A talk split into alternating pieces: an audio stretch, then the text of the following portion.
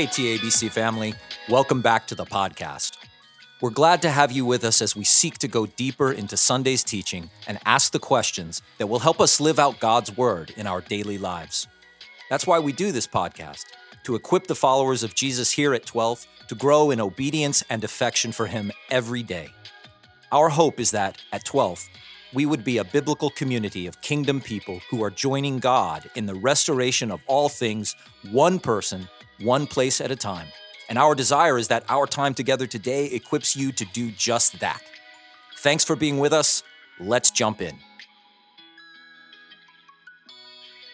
Hey, everybody, it is Garen and Jordan, and uh, we have a great message from yesterday to talk about. We're so excited. But before we even do that, uh, Garen, are you a Chiefs fan now because they're playing so well? Are you ready to jump ship over to them? Yeah, I tell you, you you uh, you beat a team from Miami, uh, in negative ten weather. I mean, that's that's the greatest achievement ever in the NFL. so you've got to go with that. Sensing a little tongue in cheek there, Garen. Yeah, I I'm just not sure. I, I think most anybody could have beat Miami that day in that kind of weather. So I don't think I've ever kudos seen the, they had a good game, but They still, did. But and they're putting it together. Yeah. But I've never seen a team not want to be on a in a game so badly as Miami. You could just see they wanted no part of that. yeah, It was it's- kind of funny to watch. before the game, I because I saw some pregame stuff and then it went off because it was on Peacock, but. They were trying to act like they were all hyped and excited, Mhm. but uh, you knew. You knew. I mean, you said what? They left 90 degree weather in Miami? Yeah, when they got, I read, I heard when they got on the plane out of Miami, it was 90 degrees and they landed in Kansas City, it was negative 10. So 100 degree A shift. 100 degree shift in, in, Yikes. in temperature. but those Chiefs, they're, they were born in the cold, man. They're ready for it. So that's their advantage. Yeah. And Mahomes, he, that guy plays good in the cold. So that guy's, he always brings it. You got to respect that guy. Well, you're just, you're wearing your Chiefs hoodie today. So I just wondered if you would switch teams or just kidding. Garen hasn't, hasn't switched sides yet. They win one more game. Maybe he'll switch sides. Yeah, one more game, maybe. Yeah, one more. Maybe. Okay, we got to talk about what really matters because yesterday, Garen, you brought this uh, kind of untalked about topic to us a little bit, and it's about the persecuted church. And I just wonder why, you know, it was what, negative 20 wind chill, something? I mean, it, Yeah. it was hard to get to church, you know, so what you teach really has to matter and really has to like be worth it. So you got us out of bed for the uh, for the persecuted church.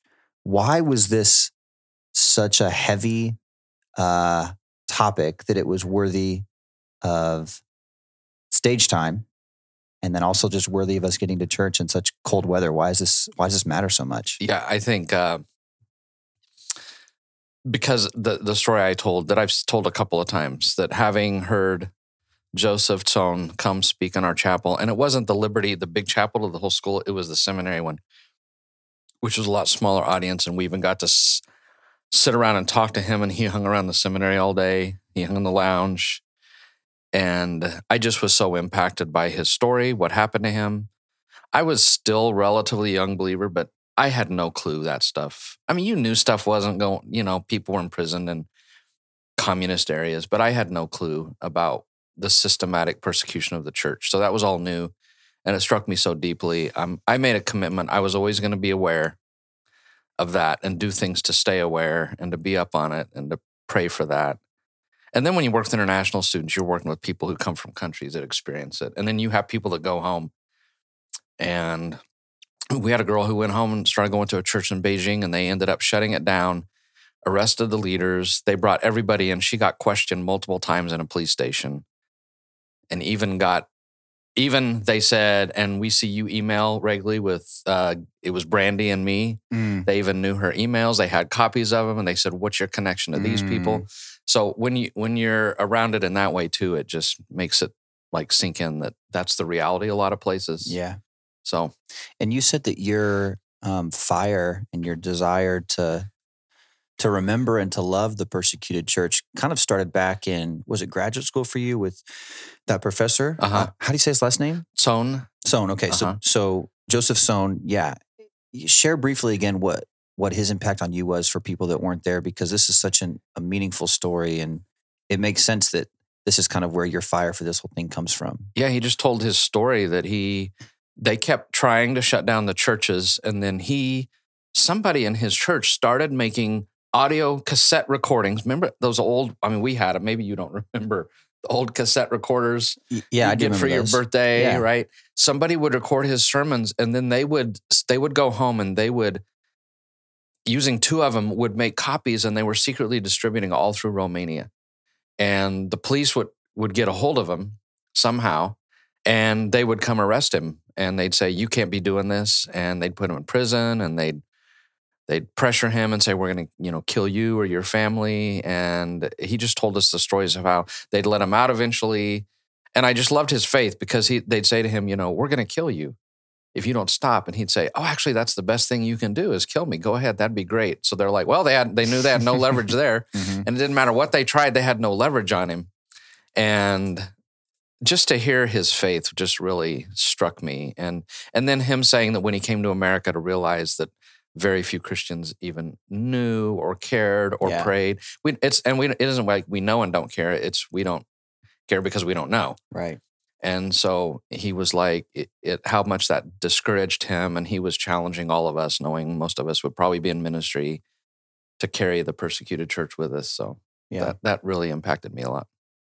Yeah, and that is so heartbreaking to think there are people overseas who are really living under persecution.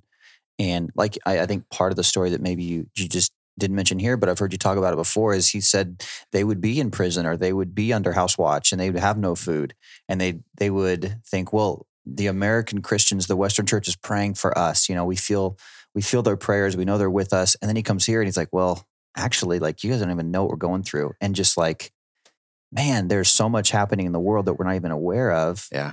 And so, how important is it that we are aware of those things and not just like, oh, okay, now I know that, but to actually commit to what does Romans 12, 15 say? To mourn with those who mourn, right? To Uh-huh. think about the body of Christ globally and what we're going through. It's so easy in the Western church in America to just think, you know, this is my fishbowl. And so this is what it's like everywhere. Yep.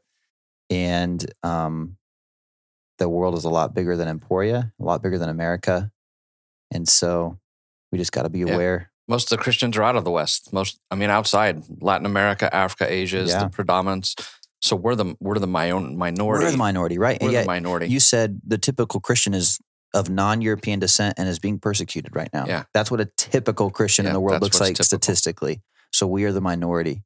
And yet sometimes in my head, it's like, well, this is what it's like everywhere. Yeah. And we got to open up our eyes a little bit and say, no, like we've got it really good, you know? Yeah. You showed us that persecution continuum. And um, on the left side, it was like the lowest level of persecution. Like maybe somebody looks at you wrong because you're wearing a Jesus shirt, or maybe Yeah. you ask to pray for someone and they, you know, They turn kinda- you down yeah. or mock you or kinda, something. You know. Right. And over here on the far right side, it's like like Joseph, right? So Yeah. we're gonna kill you if you don't stop talking. I mean, Yeah. real threatening stuff. And how Christianity exists on this continuum. And uh sometimes we think our quote unquote persecution is real persecution. And not to say that's not hard, because it is hard for us, but that way more extreme stuff exists outside America and is probably way more common than what we're Yeah. going through. Yeah. And as our culture secularizes, there is uh, we can feel a change in people's approach and feelings towards the Christian faith, but it is nothing compared to the rest of the world. And that's why I'm even uncomfortable using the word persecution here. You know, people talk about I'm being persecuted. Mm-hmm. I think we use that too loosely, especially when you know the reality somewhere else. So it's like, you know, we still, I can still go pretty much anywhere I want and say anything I want. And I don't worry about Mm-hmm. people aren't going to beat me up or burn my house down or something. Right. I, I have no fear of any of that. What was the last time you really felt?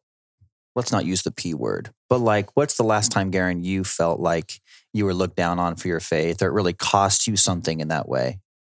I, I think I was at, in Texas at Waco and was going to a, a conference every morning. And so I kept stopping by the Starbucks and the the one particular barista um the first day asked me this really interesting question. He said, I have a question for you. And so he asked me.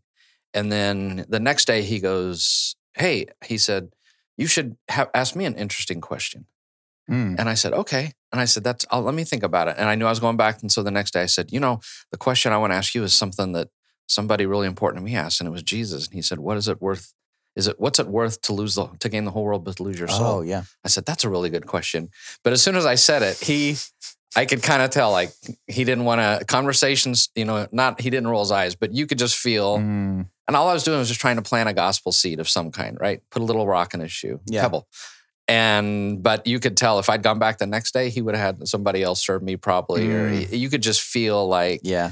But that's it. I mean, it's whatever. It's You know what the cool part of the gospel is? Is that that was still a successful interaction in God's eyes because you were obedient to do it. yeah, And who knows where that guy is now? I Yeah. mean, maybe God used right, and way. you right. But that I mean, that's that's about it. yeah. That's as extreme as it gets for me. right. Is somebody in a Starbucks Mhm. looks at you funny?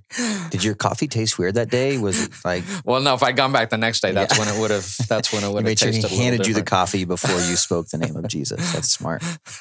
Yeah, but the reality is that's kind of the, the max that most of us are going to deal with, right? Yeah. So, um, let's talk about some stats of Christian persecution in 23 because we're into the new year now. So those things are wrapped up. So one in seven Christians worldwide is persecuted. Uh, one in five in Africa. Two in five in Asia. There were, and, and those are high level. And that's, yeah, that's- high, that's high level. level. So Yeah. how would you define high level? That's that where you more are, than a more than an uncomfortable. it's more than an uncomfortable feeling. It's that you can lose a job over it. You um, can lose family over it. Um, yeah, you're at risk of something happening to your church, or when you're worshiping, it's a risky thing. Yeah. that's that's crazy to think about. Maybe next time we divide our church into seven sections and be like, you s- you seven over there. That's the equivalent of the people that are Mm. in extreme persecution. Some kind of a visual would be really yeah, cool. something to like help that. people Yeah, feel it. to get creative in that way. I should have done that maybe in the future. Like two out of five in Asia. Like that would have been easy. We have five sections. I could have been that. Two like, of you sections are Yeah. persecuted. Yeah. Yeah. Well, you did say you want to do this regularly, right? So Yes. like we so can maybe come in the back future we'll have again. to do that. Yeah. Okay, cool. and we could Um, literally do it. Like we could be like beating on those people in those Oh, sections. well, we got to make it real. yeah. Yeah. we got to make it. so, meaning, all right, this joke's going to get really dark really fast, so we need to yeah. move on. Well, like the one. Puritans, you know, they used to have that thing, and if you fell asleep, they'd knock you on the head. No, what is that? Oh, you didn't hear about that? Yeah, No. I'll show you. They had a uh, a, a a feather on one end. They'd tickle a woman's nose if she fell asleep. If it was a guy, they had a ball in the end. They'd whack him on the head. So in like school or something? no, In at church? at church in the early. Oh, I'm all about that. Yeah. Let's institute that, Garen. so maybe, yeah. Anyways, but we could do something to make it more visual. That that would be a good idea. yeah, maybe without the physical abuse. Yeah, without the abuse Yeah. though. just for the new people's sake. Yeah, maybe they just don't get coffee that morning. We say, sorry, you can't have coffee Ah, there you go. All right, we're we'll, we'll hone that in in the next year. Um, some more 2023 stats. So 5,600 people killed for their faith, little over, but that's the rough number. And then a little over 21 churches attacked in 2023. So it's out there, it's Yeah. happening. We wouldn't necessarily know it. I mean, I think you could probably feel it. And even some conversations you had afterwards yesterday that, you know, you mention these things and people are like, what? Yeah. It's just not a part of our uh, world. And so Yeah. we don't see it or think about it. Yeah, I had one couple tell me we're on a lot of Christian media. They said we don't ever hear this, Hmm. like big Christian. I, they didn't go into all the details, but they like we never hear this. Even on Christian media. yeah, Wow. So talk about just a few reactions maybe that people had after your message yesterday, some things that were said or you observed. yeah. That one thing is like thanks so much because I've not heard that. Um, another couple who are relatively new to 12th because I've done this before. This is the third time I've done it. Who were like, we had no clue. We've never heard this. How Mm. valuable it was. There was another couple that just sat there who I talked to briefly, and they said, "Man, that is so impactful." And they were thinking about that last question of, "Do I have the kind of faith that would get persecuted?" Right. And they sat for quite a long time, just thinking and praying, and so Let me follow up on that real quick. So you we're gonna kind of jump around a little. But you ended with that question of, you know, if we were under a, you know, rule of, of another entity and they said that we could not be Christians, would you have the kind of faith that stood out enough for you to be persecuted? Yeah. Or do you have the kind of faith that they wouldn't even see you? yeah, So, with that, what are you calling us to there? Are you calling us to like, I don't know, try and get persecuted in some way, Yeah. or what's the what's the No, goal not- of asking that question? not calling us to be obnoxious, but I think just is Jesus living in you and through you that it just flows out of you because that's what the Christians are like in those places. yeah, and it's just it's the reality of who you are and so you're not afraid to to to let people know you follow him. Again, it's not an obnoxious way, but I also think even Christians up there, they continue to want to share their faith with people. Yeah. And they do that knowing that that thing in particular, that's kind of what, what Godwin said. If you don't ever share your faith with anybody, I mean, who cares, right? If you just Mhm. keep it private to yourself, which I think a lot of us would understand, it's it's we're afraid of even sharing our faith with our coworkers. But up there, people are like, I am called to share the good news of Jesus, every single one. And so as I get to know this friend, I'm going to share it with them, but I do it at a risk that they may be somebody that will turn me in. Mm, And if I get turned in, you know, my house gets attacked by a mob or something. Yeah. So just that they they take seriously following Jesus and the command to to spread the good news. Why is it so hard for us to be bold in sharing the name of Jesus when the biggest thing we're going to come up against is an eye roll or an awkward moment? Like, this could be totally off. But to me, it almost seems easier to share the gospel when my life is on the line than when an awkward situation's on the line. Does that make sense at all? Why is that? Yeah, I don't know. Good question. What do you Do you what feel that too, or am I? I mean, we all nobody wants to. You know, it's all rejection of some kind for them. It's you getting beat up kind of rejection. For us, it's just Right. somebody. I don't know. It's. I mean, I heard somebody the other day, just uh, somebody in the media who said Americans have become like marshmallow men. Mm, And is it just that we're we've been in such an easy culture to be a Christian yeah. that an eye roll really cuts us deeply? Mm, And it's like, so I don't want to share because I don't want to experience that. mm. But if I'm over there and it's my life, like eye rolls don't matter, right? You know, you said during your, we keep coming back to this identity series that you did like years ago at this point, but something you said was so profound there that when we, how'd you say it? We identify our idols by, you know, when there's a big Mhm. emotion, Right. that we pull that up and our idols are dangling by Yeah. the roots. So, like, if the way people view us or Yes. being liked, maybe, you know, if you mess with that and that gets, that's really hard for us, maybe we pull that up and dangling at the roots is like this idol of, Yes. you of, know, of approval acceptance or acceptance approval. and approval. Right. Yeah. So I don't know. I just thought about that, Yeah. but maybe there's It's something a- to that for us. Yeah. Because it is a high value in our culture, you know, Yes, it it is. to be well liked and well viewed. I mean, that's and, from social media to get likes, right? Yeah. I mean, that's our whole that's the, current, the currency of our, of our day. so it's all worth thinking about. I'm glad you're asking these questions of like, why is it so hard for me? Well, you got me coffee this morning. So my brain is it's functioning running, very running efficiently for 10 gears. a.m. Yeah. Maybe I bet I'm talking way faster than I think. People are going to have to slow this down to like 0.5 Yeah. to really hear what I'm saying. Okay. All this is kind of born out of, you know, you mentioned Romans 12, 15, that we mourn with those who mourn, right? Yep. And because still, it still struck me so profoundly that day is when Joseph said, "We were committed to obeying that, so we would rejoice with you." Right. And then we came here and found out you didn't mourn with us, And So you didn't that- even mourn yeah. with us. And I'm just, it just so powerfully struck me. Yeah. yeah. Just Is he still alive? I think he's still alive. I think I looked him up a couple of years ago, and he was he's still around. I think. We got to score him for a missions conference that or something. that Wouldn't would that be, cool. huge? Yeah. Or even like one of these Sundays, have yeah, to bring him in for a persecuted. That would be a great. Yeah, let people hear his story. That'd and- be neat. good idea. I might have to hunt him down. He'll be like, oh, Garen from grad school. he was so squirrely.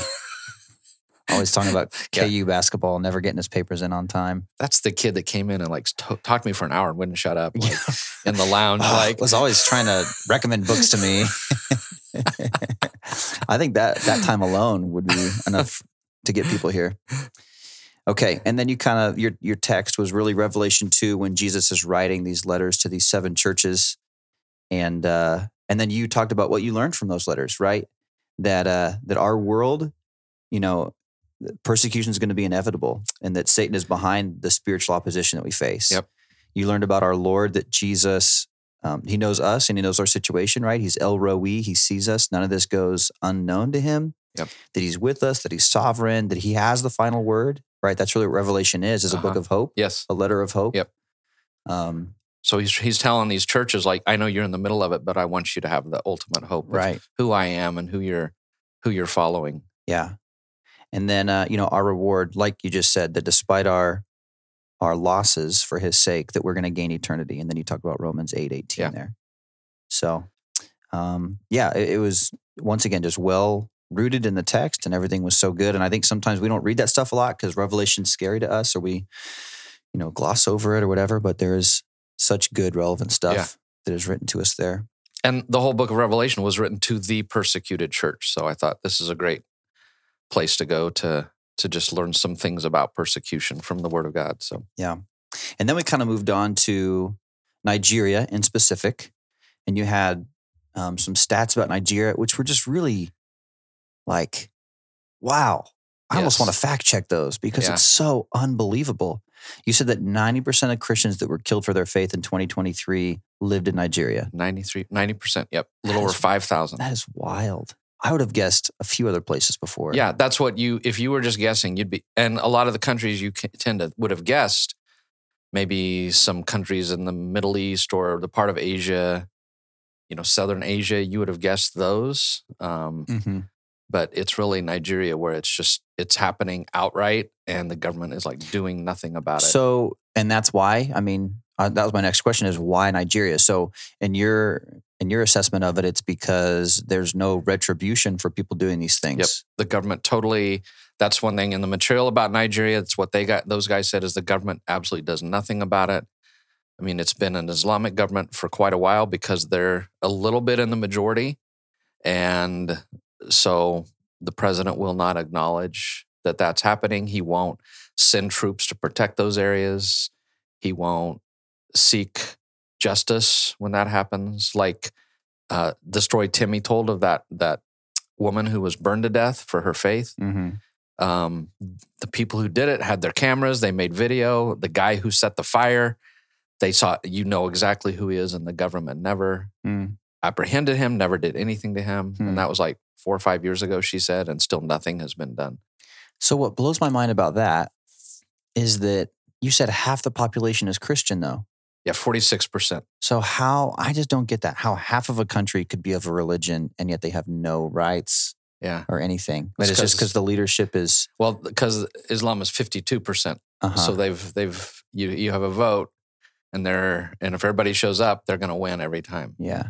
And and the leader, you said, um, is Muslim, right? So Uh-huh. they they side with that. And in the of things. past, usually because there was a high percentage of Christians, he'd pick as a vice president a Christian, Mm-hmm. usually. But um, they told me the other day that this time he picked he picked a Muslim for the vice president, and that's even new. So there's that growing. And again, he is not an ex- he's not extreme in his faith. They said he comes from the West, where that tends not to be that way, but he still he has a blind eye to all of it in the Mhm. government. Not just him, but they said the governors will not do anything about it in those areas. Yeah. That it doesn't matter what level of government, if that happens, everybody keeps their mouth shut. Mm, They don't do anything to protect people. man.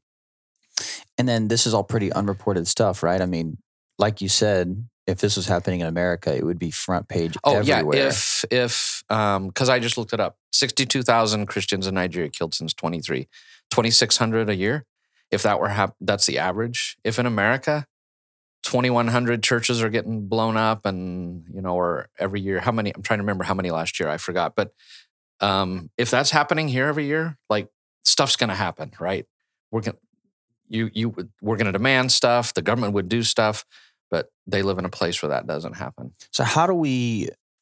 I mean, we don't want to be people that live in the dark, Garen. So how do we stay informed about stuff like this? Yeah, I think it's that open doors is probably the best resource to do. That's why, you know, we gave the prayer cards Mhm. is the challenge. You know, I think the last time I did this, the card I had all year was Yemen. And I prayed, and I know some students from Yemen. I pray a lot for the for Yemen. I got Malaysia for this time, and we have some people there on the ground. And so, you know, gonna so it's praying about it regularly. I have, you know, having it in your Bible. Um, Open Doors has a monthly prayer calendar you can print off, and you, Mhm. you're praying for a different country or a different group of people every day. Um, that's just a way to kind of keep that awareness going. Is that what that link on the website is? You said Uh-huh. we created a landing Yep. So some of the landing spots, the links on there will take you to those places that Okay. you can make sure that you're informed because we are very ill informed. Mhm. And like, so example, the Christmas Day massacre, Christmas Eve, Christmas Day, almost 200 killed, over 500 injured, uh, 60 communities, I think it was over there. And it didn't even make any of my American news feeds Mhm. that should make news feeds, right? Yeah. I had to find that on British news. And I asked those guys, I said, when did you first hear about it? And they said, like, right after it happened, our friends, it's just, it's blowing up all over our social media in Nigeria. that that had happened. But Yeah. like things like that happen, and we don't even know, aren't even aware. So I don't think you want to tell people what news to listen to or not listen to. That's not the name of the game here, is to say, hey, don't listen to these guys, listen to these guys. That's not what we're about. But I think you would agree that there's value in not just locking in on one news source Yeah. and eating whatever they have up, but really diversifying a little bit. Yes. Like you said, I think you mentioned British news, Yeah. right? And that's how I knew it happened. So it made the British news. It was the top story. Yeah. Top story. So you're not here saying listen to these guys, don't listen to these guys, but I think the the plea here is um, be aware that no one news source is going to have everything, and so if we want to know about global things, we've got to diversify a little bit. And that's not saying you know take everything as gospel, but just be thinking about where we're getting our news and maybe how to broaden that a little bit. Yep. Try to be aware because that's what we want to do. Yeah, we want to try to support our brothers and sisters globally through prayer. Yeah. And, And and it's all in service of yeah, just knowing how to pray for things just like knowing that, Knowing how to pray for things. right? And some might even say yesterday that had become my habit, but this even is going to make a new habit. When Easter is coming, the week before Easter, there is always bombings happening in churches on Easter. And so every week before Easter, I'm praying all week, like, Lord, you, there are people right now planning. Can you thwart that? Mm, And when this Christmas one happened, I'm like, okay, I need the week before Christmas to Mm. be praying for the persecuted church because there Yeah. are people pla- plotting that. So just little habits like that of like just being aware. Yeah. And what's really cool is last year, okay, not that God Lord was answering my prayer, I'm not saying that, but last year there weren't there was not a single church bombed or attacked on Easter for the Mm. first time in as long as I can remember. Mm. And so that I was just that kind of that the next day, Monday, I'm checking like, did anything happen? And nothing had happened. I'm like, wow, Lord, thank you for yeah. protecting your church. Very cool. Um, okay. I think we're kind of at the end here. I know that you had two guests on stage. They did a great job. Timmy and Godwin, Godwin. Uh huh. two Nigerians who shared about some experiences in their lives. Um, I know that you met with them before and you had kind of mentioned that they didn't get to share everything. But so any stories from either of them that didn't make it to the stage that you found to be impactful? Yeah, you know, Godwin shared it yesterday briefly and didn't go into quite the detail, but his friend who was an evangelist up in the north had gone to a village, was working, but was also sharing the gospel. And he, the Lord, one day he was in prayer and he felt like the Lord was telling him to leave the city. So he left. And that he mentioned it briefly, but that was the night at midnight that a mob came to kill him. Hmm. And he wasn't there. So they ended up breaking the legs of the the leader of that church and maiming him and stuff. But um, he, that he just knew a guy who's up there, who's sharing the gospel, and who almost lost his life for that. And then he, you know, I also threw this out to him. He had told me that at that Christmas, he had a friend who was at a village right next to one of the villages that was burned down and Christians killed on that Christmas Day attack. And um, they immediately heard of it because they knew the village next door that people came and that had happened. And just to know, hear people that are so close to all of that um, is really crazy. And then Timmy knows some people who've been who live up north who are Christians and how leery they have they are all the time Mm. of just that constant knowledge that something may happen to you any day. Yeah. Can you imagine? No, I really can't. Wow. Well, thank you, Garen, for giving them stage time and for bringing this to us. We want to be a church that, like you say, thinks globally, acts locally. Part of thinking globally is being aware of what's going on. So, Yep. um, And then living out my faith here yeah, and then in a way that I would get persecuted if here. it were to come to that. And before we leave, I do want to throw out one thing to you because when you were in Ethiopia, you you actually sat across the table and you're looking in Mm. the eyes of people Mm, who've had this experience, right? humbling. Yeah, the the guest house that we stayed at in Ethiopia was always it was like a hub for missionaries. So they would be brought back in for some reason. Maybe they're on rest or maybe they're doing a training, and this is where they would stay with their families during that time. And so, a couple days into our journey, I went down for breakfast, and I obviously don't know anybody. So I sat at a table, and this family was sitting there, and I didn't even really engage them. They were kind of talking to someone else already, but I just heard their story.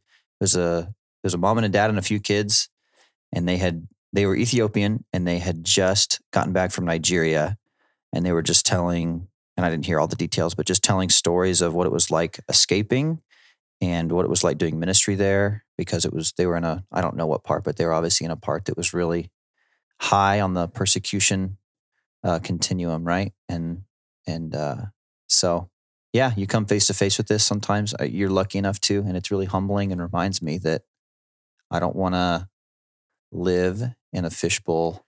I want to be aware of all this stuff and be a part of that global prayer movement Yeah. to protect God's body. And I'm so honored that we get to partner with uh, the Ethi- Ethiopian organization that sends those guys out. Yeah. Yep. Um, Kale Heywet, Word of God Ministries over in, in Addis Ababa. So the money that we give as, you know, attenders of 12th that goes into the mission fund, that money is passed on to Kale Heywet, and Kale Heywet is using it to support those missionaries that are there in Nigeria and all over that. Yeah. So it's really cool that we have a foothold there in the 1040 where all this is happening. We get to really have an impact on it with our giving as Yeah. well. I remember when you came back and you told that story to the staff, you said something like, you just kind of feel like, or you were like, I have no interest in playing church. Oh man. Right? Because Yeah. you're like, those people know what Yeah. it's about. Yeah, they know what it's about. Kind of like Godwin said, you know, the the the Christians in the north of Nigeria, they're doing it for real. Yeah. And it's like, yeah. So, yeah, no interest in just coming and singing nice songs and feeling good and putting on programs because there's way more at stake than, Yeah. than all that. So, and 12th is a place I think that values that. And I just, I love being here for that reason. Yeah. So, thank you for, for bringing this to the stage, Garen. Um, we want to be about the things that break God's heart. And this is absolutely on his heart. So, I think it was a really worthwhile Sunday. Okay. I think that's it. Good. I think the the challenge here is obvious, right? Grab a prayer card. Are those going to be at the info desk? Maybe yeah. the next We're going to have next two? week. Get get a bracelet if you can get it to work. Yeah, There's a dude who had a big hand who got his over his hand yesterday. Uh, his hand may fall off, but after two days, get loss of blood. But yeah, grab grab a bracelet. I'm still been stretching out mine. So yeah, bracelet, prayer card. Follow that link on our website if you want more info on those countries through opendoor.org and uh, be in prayer for what's going on. Yeah. Okay. All right. Next week we're beginning a new series. It's exciting, very excited about it. and so uh, the tease is there. Come ready. Yes. Okay. Twelfth, let's uh, let's not be minority Christians. Let's be the Christians in the majority that are thinking about the persecuted church. Let's not just live in our fishbowl. So go and uh, let's take action to love the kingdom well all over the world this week, not just where we are. See you guys.